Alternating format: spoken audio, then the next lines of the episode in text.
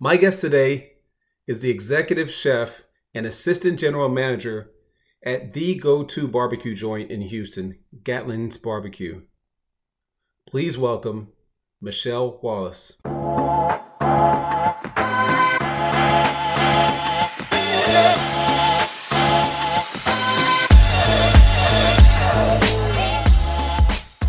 Michelle, how's it going? Everything's great. How about you? Good. Everything's good. Good. Everything's good. Well, hey, I want to thank you for coming on to this podcast, Michelle. I really appreciate it. Absolutely. Anytime. I reciprocate that. I, I appreciate you thinking of me, and I'm looking forward to all of your questions and having some fun with it. So, all right, let's do it then. Okay. Let's jump right into it. What do you do? I am an executive chef and also an assistant general manager of uh, Gatlin's Barbecue. Okay. So, executive chef. Yes. What what does that mean? What all do you do as an executive chef? As an executive chef in any restaurant or any arena, basically you are the chief in charge of the kitchen. Mm-hmm. And so your duties are to want staff, of course, food, making sure the production of food is in order and on point, making sure that you are looking at food costs and recipe production, time management when you're talking about personnel and yourself. You're just the chief in charge of the kitchen. Great. Okay. All right. And then what about the assistant general manager part of it? So the assistant GM, the general manager, he basically runs the whole entire operation. Mm-hmm. I assist the general manager with that, and we kind of in tandem make sure that the entire restaurant as a whole. So you're talking about front of the house staff, back of the house staff. You're talking about building maintenance. You're mm-hmm. talking about things that you need to have as far as certifications with the city, any mm-hmm. other uh, particular certifications. You're making sure that the fire systems and all that stuff are well. I mean, it's you're literally overseeing the building and then everything that is all encompassing within the building. Wow. Okay. and now, so what got you into it? When did you get into cooking? You know, I get asked that question a lot. And every time I think about that question, I really learn more about myself and kind of when things started. If you were to ask me several years ago that question, I would have told you in college. Mm, college, okay. I was like most people, poor, broke. I actually played softball in, in my undergrad years. And me and some of the softball girls and some of the baseball guys would pool all of our money together and we would just try to have these fabulous meals. Mm-hmm. And I was the only one who could seem to put stuff together, make it taste good. but then in doing that, it was definitely very much therapeutic. One, I mm. had mm. the, the the want to learn about technique and stuff. Right. And at that time, I just didn't really realize what that was. But for me, it was it was relaxing. You had two day practices and you had class, and got in the kitchen to be creative. That relaxed me. I answer that question now and realize that even as younger kid, I actually had some food interest. My dad was a big barbecue griller. I'm from the Midwest, and so he grilled all the time. And so I found myself always with my dad in the kitchen on backyard grilling, asking questions and stuff. So as I start to remember, I realized that it, it was even before college that I had those little things that sparked my interest with food. Got it. Okay. Wow. So, so now college, you realize this is a route I want to go into. So, what was your next step? To be honest, after I graduated college, I have a bachelor's of science in healthcare administration. Mm-hmm. I actually went and worked in that arena for a while.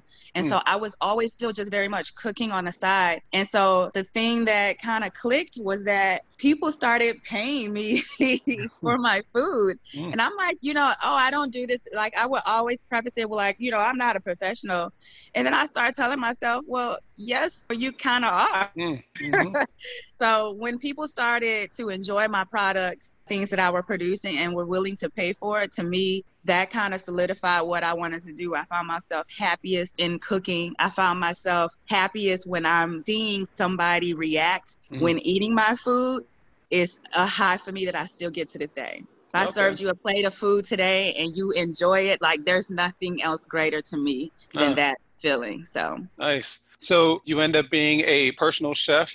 I did. Okay and did that for a while. And you were a personal chef for a very famous Texan player or ex Texan player now. Yes. Yes. you, did, you did some homework. I did some homework. Yeah, actually, I cooked for several of the Texans for a period of time. Some I probably don't even know the name, but like I cooked for Nate Washington for a while, him and his family. But the most notable one was DeAndre Hopkins. Yeah. So he and I had a good time. Matter of fact, I cooked a lot when his mom would come in town for him, Mm. and that would be mostly when he would call. Okay. So, yeah, but there were a lot of different athletes that I cooked for. My cousin actually played for the Texans for a little bit. And to be honest with you, you know, I didn't cook a whole. I cooked for him, but I didn't cook a whole bunch. I cooked for a lot of his teammates at the time. So, but not for your cousin. so, so now, what made you go from being a personal chef to going over into the restaurant industry?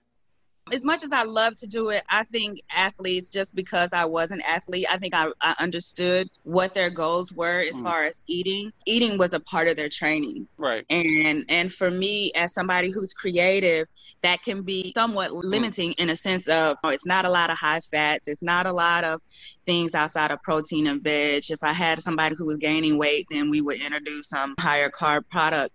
But for me, it was just limiting in creativity. Mm.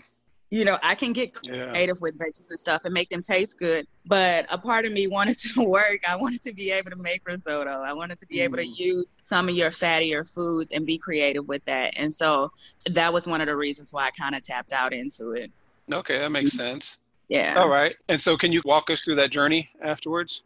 So after personal chefing, I actually went to culinary school. So I was actually doing some of that prior to, and then culinary school happened, and I continued after that. But then at that point, I'm in my 30s already. I felt like I was behind the curve. And so I tried to then go into a bunch of different arenas. I actually studied in China for a month during culinary school as well. So I got some overseas experience or different culture experience. I love Asian cuisine, it's probably my favorite. But I worked for a high end catering company. I worked for Mark Holley at Pesce. So you're talking about seafood there. I worked for Houston's restaurant. So you're talking about a major corporation who was big on systems. Mm. And so my goal was was okay, I'm in my 30s.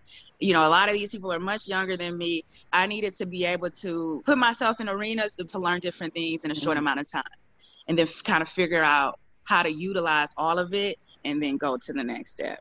Oh, that's that's great. That's great. So Yeah. you put it all together, got all those experiences, all those different areas, and put it together. I like that. Absolutely, and and all of them as today as I'm running the kitchen at Gatlin's, I put it to use. When the things I learned at the catering company, Mhm. I utilize the things that I learned at working for Houston's Hillstone with the systems in place. I utilize that just as somebody who's managing a staff, working at Pesce. All those experiences definitely make me as an executive chef better.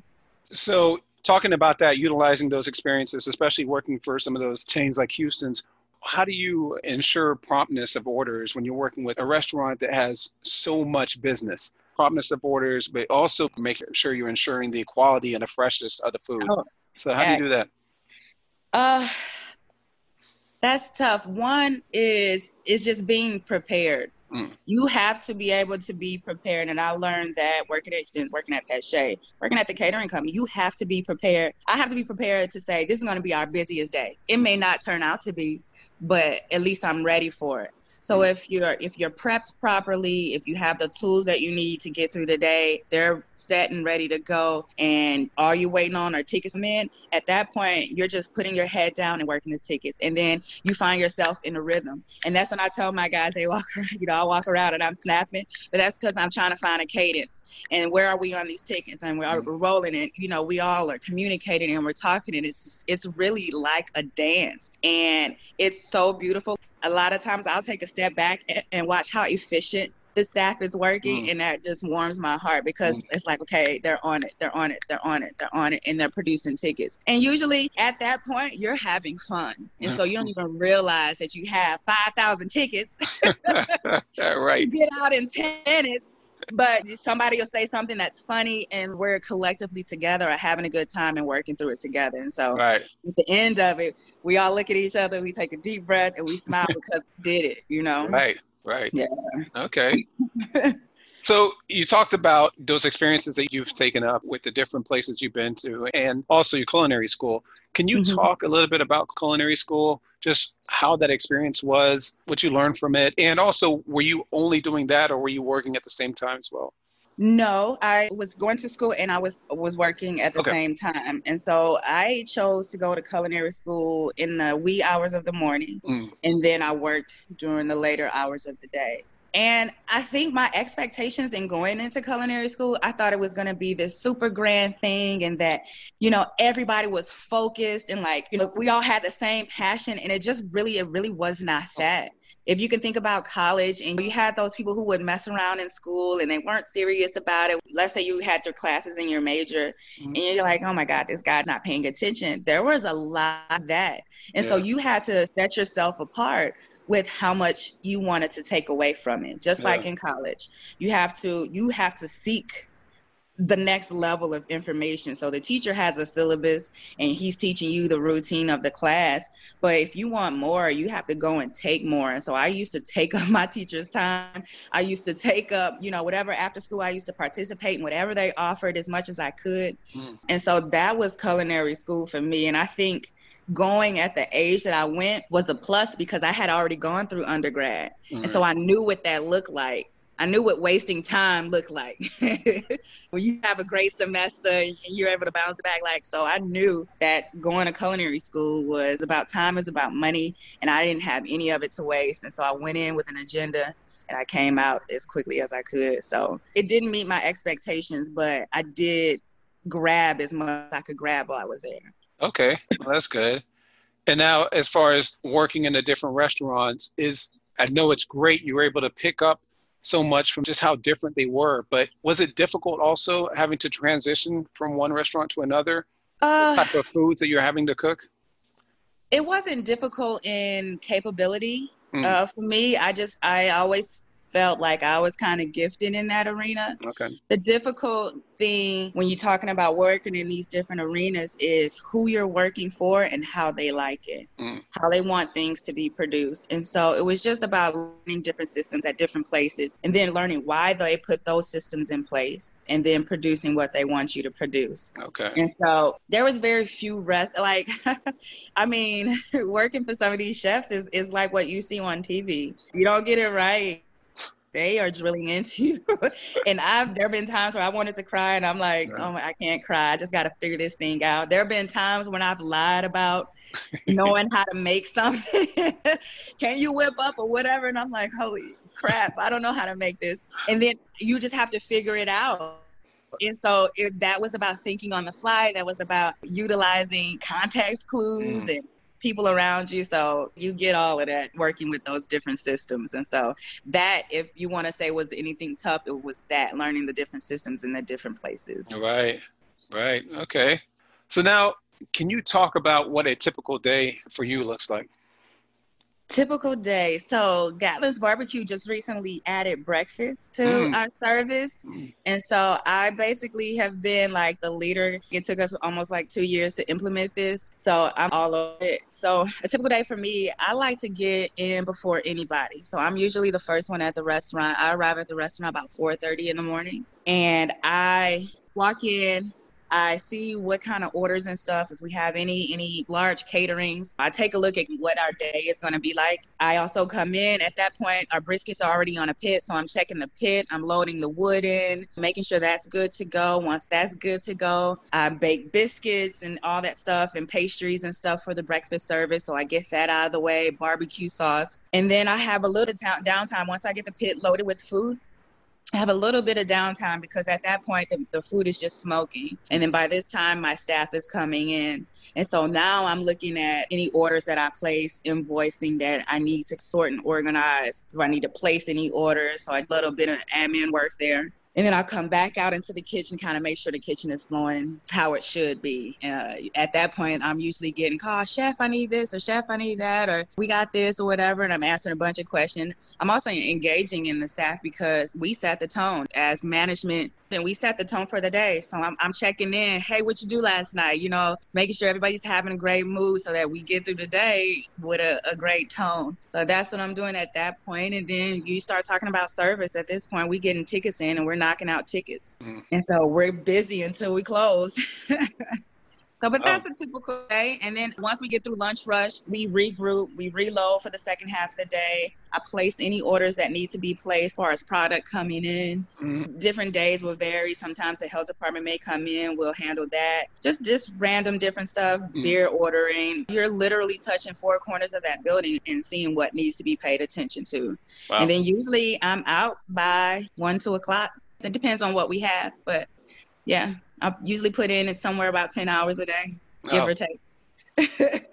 now, now some of this, the, the 10 hours or like you said, touching the four corners of the building and yeah. it seemed like all the meetings that you have, were any of these surprises for you? Mm, yes and no. Mm. The surprising part was is a family owned operated restaurant right? Mm-hmm. and so the surprising part was is that you have to be somewhat of a mechanic mm-hmm. you know what i mean? If something right. breaks you don't have extra money to call somebody to fix it every single time. Right. So if you have to attend to a toilet that's not working properly you have to tend to it. Right. If you have to figure out why the dumpster plug is not there and you have to tend to it. So a little bit of that was surprising only because the larger corporations just had money and departments for it. So you right. never had to touch it. Coming into this, you have to pay attention to it. So that would be the most surprising part. To be okay. honest, as you elevate in your position in the kitchen, you see less cooking than mm-hmm. you normally would. Yeah. Right. So. Any so any other surprises? And can you think of any misconceptions that other people might have about executive chefs? But I have managed staff before. I'm gonna say staffing okay. is always prizes. You just never know who you're gonna get. You're gonna have people who are super, super dedicated, and for for that you're grateful. You're gonna have to determine who you need to drive more than the next person. You're gonna have some of your some of your staff may be problems to you. And so in our industry, we it's just a thing to have high turnover rate. You have right. to expect that once you get staffed up and you're like, great, I can focus on something else, and then somebody's gone or something happened. That's the toughest and most surprising part of it is mm-hmm. staff management. Yeah. Because you have to think about what's happening in their personal life and how it affects them at work. Okay but any misconceptions as an executive chef i think the misconception is is that we're in the kitchen and we're right. cooking a lot and it's just I a lot of times yearn for just simply chop a vegetable in a bag because it's much more peaceful. Right. but like I said, you have to worry about all of that. You have to look at the invoicing and scheduling and mm. all of that other stuff. And so, yeah, we call ourselves the executive chef, but I swear it's if your team isn't good, they're not representing you good. And so it's our team that makes us great. right. So. Right. Well, now some of the things you said Seems like communication skills, leadership skills, of course, a passion for cooking, thinking on the fly, business skills. Some of those are some skill sets and characteristics that you would need to be an executive chef. But in your words, what skill sets and characteristics do you think are most important to be successful in your line of field? Outside of actually having talent to cook, mm-hmm. is is definitely time management. Mm. How do you manage time? And communication is everything. Yeah. How do you build relationships all the way around? How do you build relationships with your counterparts, your other management team? How do you build relationships with a person who's scrubbing your pot or wiping out your toilet to make them feel valuable so that they're doing their job well, even though they're just either scrubbing a toilet, or washing a pot. Right. And those things are important. Those things are very important. So you have to be able to communicate with those people so that everybody is feeling included and important at the jobs that they're doing. And then time management. You asked about how do we get tickets out right. in a timely manner. You have to manage time. I get laughed at a lot because I'm a list kind of person. Like mm. when I first get in, I, I jot a lot of things. First of all, I just jot things down all the time. Usually it's in a list formation and you know boom boom boom i'm talking myself through my list through my day and it's about time management. And you have to account for the unexpected. Mm. if a if a cooler goes out in the middle of while you're busy what are you going to do? You have to keep things cool just like you said you have to think on the fly you have to think quickly. You you know if my time management is off an unexpected issue can throw the whole day off you know? right. Yeah, yeah, i think those are the, the most crucial Yeah, no, it makes sense. Especially you talked about the high turnover in the industry. Uh, having Yeah. communication definitely Yeah. sounds like extremely important. yeah. All right, so and, and communicating with the customer. Right. Didn't forget that. you know, that's on a whole nother level. but I have, you have to be able to communicate with somebody that's from Acres Home and somebody who's running this bank over here who has this million Right. dollar company. Can you do it and can you do it comfortably? So and and I love that aspect too. You don't get a lot of chefs who are front of the house people who would like to be engaged. There are a lot of chefs that I've dealt with and met who are simply straight back of the house. They don't want to Mm. talk to people. I don't mind. I love it. That's so. great. That's great. Yeah. All right, so talking about what you love, uh, can you talk about what you love about what you do? What I love, I love being creative. And food just allows me to do that. One, cooking and serving people is so rewarding to me. Mm, You talk about you you having a non-for-profit and you're serving people essentially something whether it's knowledge whether it's food whether it's whatever it is that you're offering up to people ultimately food is a great communicator amongst all people everybody has to eat and so when a customer can eat a plate of our collard greens and then tell me a story as to why that relates to them or resonate with them on some level ain't nothing like it mm, like I, I love it. I love it. When a when a somebody from China who comes in with their family and they're eating a rib or something like that, and they have a story for me why that is so good to them, what else it reminds them of. Uh, mm. that's everything to me. Yeah, yeah. Yeah. Wow. so that's Love why that. I love what I do because Yeah. it, it, it, re- it relates. We get all walks of life in our building, and everybody has a relatable story. Yeah, Yeah. that's great. Could definitely see that you love what you do in your passion. So that's good. Now, what about though on the flip side? What type of challenges are out there for you or obstacles?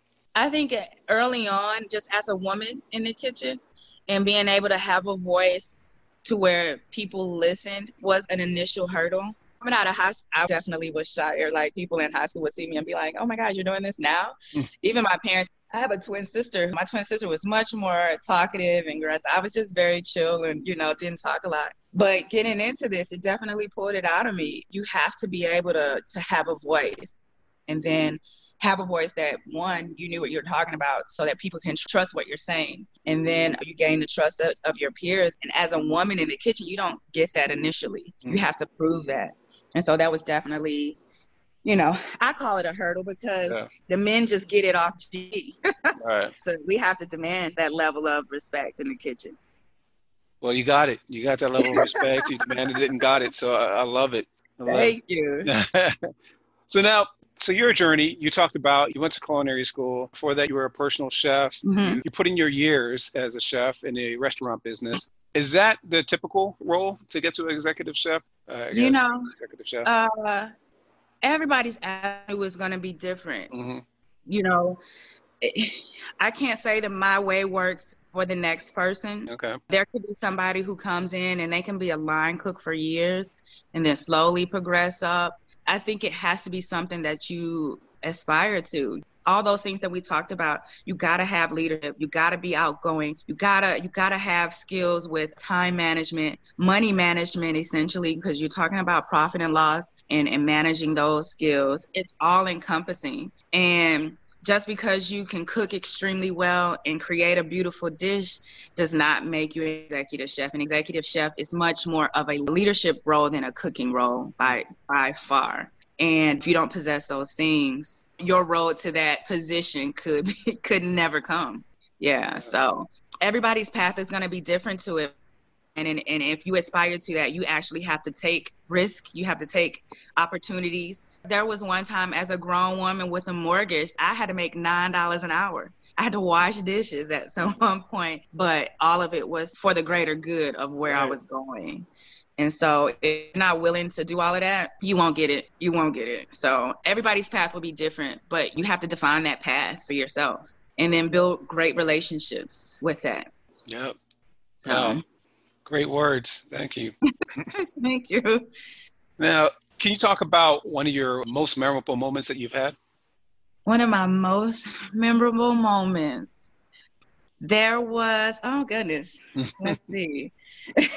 I've had a few, but I guess one of the several years ago, I was working for the catering company, and our kitchen was asked to host. Matter of fact, it was when the NBA All Star Game was here in Houston. I don't hmm. know if you remember that year. Yes, I remember that. Well, they had this East Coast West Coast chef challenge that year, and our kitchen got asked to host the East Coast chefs, and the particular chefs that was here was one of the chefs that I truly admire. So I got a chance to basically be a prep a prep awesome. cook for him.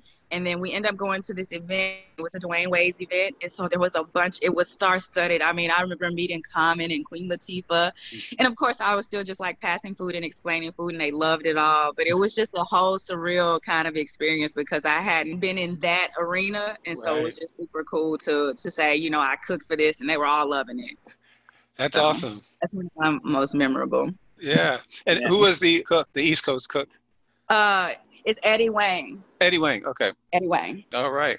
Yeah. So, and I actually got a chance to visit his restaurant one of the last times I was in New York. So it was cool. That's great. Yeah. All right. So we're at the end of this interview, but uh, before we get there, so I have these quick hitter questions I want to ask you for fun. But before okay. we do that, just want to see if there's anything additional that you want to talk about or anything you think I might have missed asking you. No, I mean, you know, being a chef and being in this industry is not for the faint of heart. One of the tougher things, and I think with anything in any arena in life, you have to be willing to sacrifice. Mm. And as I'm sure you know, you're a very successful guy. You have to surround yourself with people who truly, truly love you because there are going to be times where you can't make time for them. I can't make time, you know, for my, my family or you have children, you may miss some things in life. You know, you miss all things. But who you surround yourself with that will definitely help propel you to go far. And then stay the course. You have to stay the course. Mm. It's not easy. It truly is not easy. And if you put in the work, you stay the course, you stay a great person through it all, you'll get far and never stop learning. You cannot stop learning. Mm. I buy books. I put myself in situations where it challenged me, and I like the feeling of being challenged because then now I have to figure it out. And, and Greg will tell you. Greg is the owner of Gatlin's. Tell you like if something stumps me, I work to to figure it out. So always feel challenged and always feel like you have room to grow. So that's great.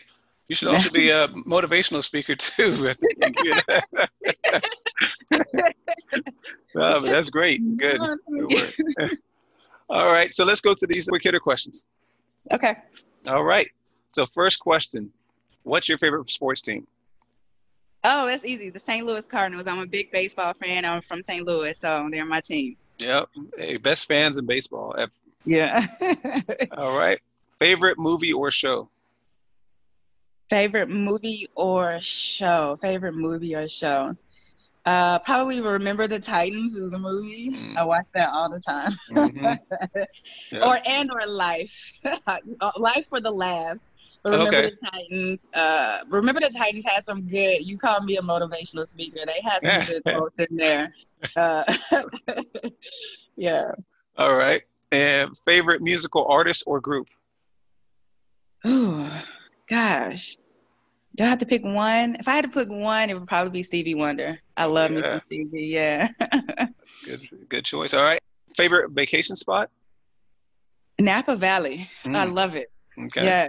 Not because I'm a wino, but kind of sort of. but the weather is nice yes. at the end of the year. And I mean, there's not a better eating experience to me in the States than Napa Valley. So. Mm. And last one, favorite food or drink? that is a tough one. Favorite food or drink would probably, I would probably say a steak of okay. some sort, probably a ribeye, but just because you can manipulate it and flavor it so many different ways. Yeah. And then, of course, a, a glass of cab if I had to choose a drink, a Cabernet. Now, now, what about your favorite food to cook? Probably either steak or a piece of fish. Actually, okay. probably mussels or something like that. See, mm. I love seafood. Yeah. yeah. And I cook. I cook mussels all the time. It's like my go-to meal really? or snack. yes. It's a blank canvas. You know, you can yeah. season it and flavor it so many different ways. So, yeah. That's great. yeah, I love that. Love your creativity. So yeah, Thank you. yeah, no problem. Now this has been great. I love the advice you've given, the great advice, and I love just your passion and your love of what you do. And, Thank you. And you talked about the risk that you took to succeed, to get to where you are, and I think that's so important. So yeah, yeah. So Thank thanks you. a lot. Yeah, I appreciate you having me on. I can go a mile a minute about this whole thing, but that's only simply because I love it. Um, so I appreciate you. I appreciate you recognizing me and, and, and taking the time to ask me these questions. Yeah, yeah, no problem. And so now, before we go, is there any way that people can find out about Gatlin or, or reach out to you? Any questions? Uh, my personal Instagram and Twitter is Between the Slices. And I know that's a weird title, but I was actually getting ready to open a food truck before I met Greg Gatlin by mm-hmm. chance.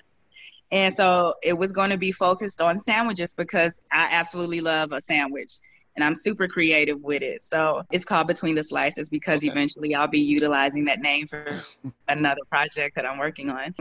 and so, or Michelle Wallace on Facebook. But Gatlin's Barbecue also has a page, so you can always check Gatlin's Barbecue for any kind of things or specials that we do. I do a bunch. One of the um, most amazing things is, is that I partnered up with Greg Gatlin, and he's allowed my creativity to just kind of grow in mm. arena and so uh, it, we do some really cool stuff so you guys should want to check us out. Check out my page check out Gatlin's barbecue page and kind of see what we're creating next. Okay that's great. And then. I hate to do this but i do have one other question i wanted to ask you that I, um, so you mentioned the now you have a breakfast and just your creativity. So can you just talk about how that works that you coming up with new recipes or, or new items on the menu so, you know, in a day and age where there's so many options, people have options to go to eat food. They can eat barbecue anywhere. And it's how can I be creative enough to where it's not so far outside the box of being at a barbecue joint, if you will, but it's interesting enough to grab someone's attention. And so there are a lot of times Greg is like, mm that's too far, come back in.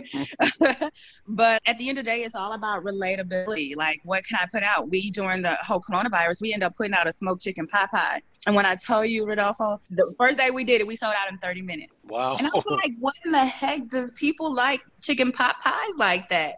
But it was all about relatability. It was something that they had. We added our flair to it with the smoked chicken and kind of some of the other things that we did. Now, same thing with breakfast. People are coming and are talking about the biscuits that we make and like, oh my God, this reminds me of my grandmother. Mm. So a lot of the success is from the simplicity of some of these dishes that we're adding on. And it's just because people relate to it. You know, yeah. people can relate to their grandmother who cooked a biscuit and had some bacon with it. And as simple as that is, people want to pay for it as long as it's good. Yep. Yep. So, yeah. Wow. Great. Well, thanks again, Michelle. Really appreciate it. All right. Well, yes. Have a good one. You too. Enjoy your night. All right. All right. Thank you, everyone. If you have any comments or questions or would like to be on the podcast, please reach out to me on Instagram at Rodolfo Cooper. Thank you. Bye.